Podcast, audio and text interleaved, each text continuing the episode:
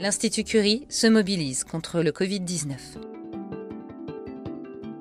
Dans ce hors-série de Curiosité, le podcast, l'Institut Curie vous propose d'entendre la parole de médecins et de soignants qui poursuivent coûte que coûte la lutte contre le cancer avec les patients.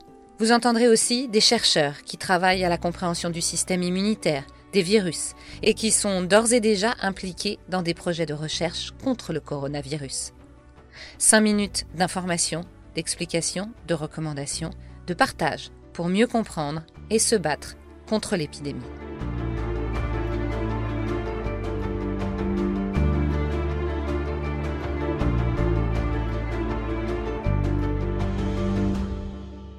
Docteur Cotu, bonjour. Bonjour.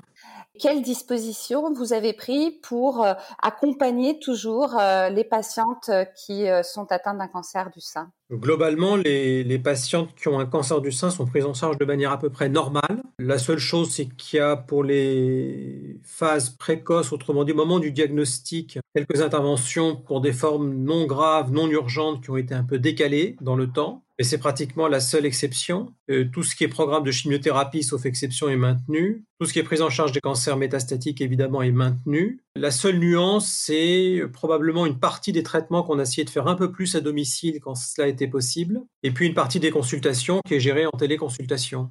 Est-ce que quand même vous avez été obligé de retarder, de repousser certaines euh, chirurgies? Pour ce qui est de la chirurgie mammaire, qui est une chirurgie essentiellement ambulatoire, Schématiquement, il y a trois situations qui ont, été identifiées. La première, c'est tout ce qui est la chirurgie plastique, la chirurgie de reconstruction, qui par définition n'est pas urgente et les programmes de chirurgie plastique ont été annulés et donc reportés euh, à, à, une date ultérieure, on verra bien. Deuxième situation, qui sont euh, certaines formes de cancer du sein diagnostiquées mais très peu graves et pour lesquelles on sait qu'on peut décaler la date de la chirurgie de plusieurs semaines sans faire courir de risques particuliers aux patientes. Et puis, a la situation du cancer opérable classique qui est opéré.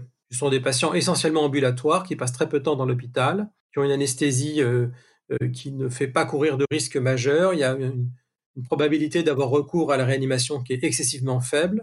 Euh, et donc, on considère qu'on ne fait pas courir de risques aux patients en les opérant, voire plutôt, on leur ferait courir un risque supplémentaire au risque Covid si on ne les opérait pas.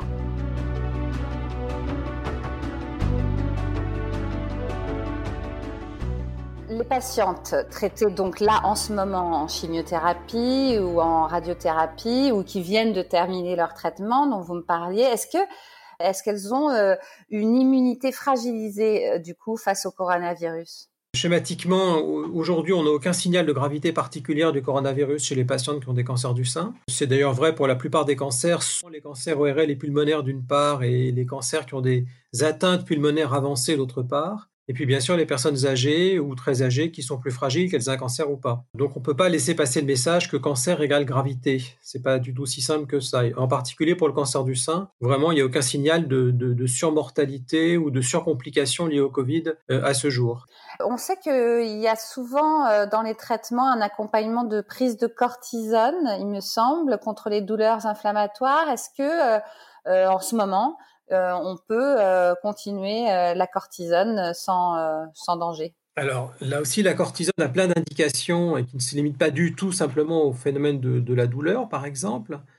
Mais il faut séparer complètement les, traitements courts, voire sur une journée, voire une seule perfusion dans le cas des chimiothérapies classiques, par exemple, mais qui ne sont, je le rappelle, qu'une petite partie des traitements des cancers du sein, euh, où là, il n'y a pas forcément de contre-indication, on a simplement essayé d'être un peu vigilant par rapport aux doses. Euh, et c'est très différent de la situation de cancers avancés qui peuvent requérir des, des corticothérapies plus importantes en dose et en durée, et qui peut-être peuvent poser problème. Et effectivement, dans ces situations-là, on a essayé de limiter la prescription de corticoïdes. C'est évidemment pas toujours aussi facile que ça.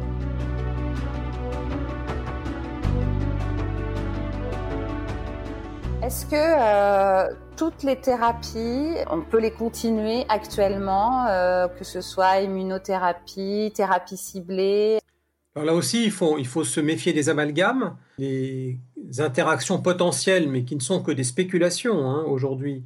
Avec le Covid, elles, sont, elles ont été évaluées sur la base du mécanisme d'action de ces traitements. Les hormonothérapies ne posent aucun problème, il n'y a aucune raison de les, arrêter. Les chimiothérapies conventionnelles, euh, pour la plupart, ne posent pas de soucis non plus. et on n'a pas spécialement modifié les chimiothérapies conventionnelles. Pour les thérapies ciblées, la seule qui ne peut nous poser problème, c'est l'Everolimus ou Afinitor, parce que ce médicament est susceptible de donner des tableaux pulmonaires d'allure infectieuse et qui peuvent parfois ressembler à ceux du Covid. Donc on a, là, on a émis des précautions d'emploi, voire même on a arrêté les traitements chez quelques patientes qui pouvaient prendre ces médicaments. Et encore, ça se discute au cas par cas, parce que si par exemple ces patientes en bénéficient de manière ancienne, avec une bonne tolérance et, et un bon contrôle de la maladie, c'est pas forcément justifié de l'arrêter mais simplement de renforcer un peu la surveillance et l'éducation. Et puis enfin, les immunothérapies pour le cancer du sein, il n'y en a qu'une seule qui est disponible, qui est la tezolizumab, dans un programme particulier qui s'appelle ATU. Euh, jusqu'à présent, c'est un médicament qui n'est pas très toxique. Euh, on est aussi de l'ordre du registre du, du, principe de précaution pour l'utilisation de ce produit, mais l'indication est en général tellement formelle euh, que c'est plutôt une vigilance accrue qu'une contre-indication. Docteur Cotu, merci beaucoup. Je vous en prie.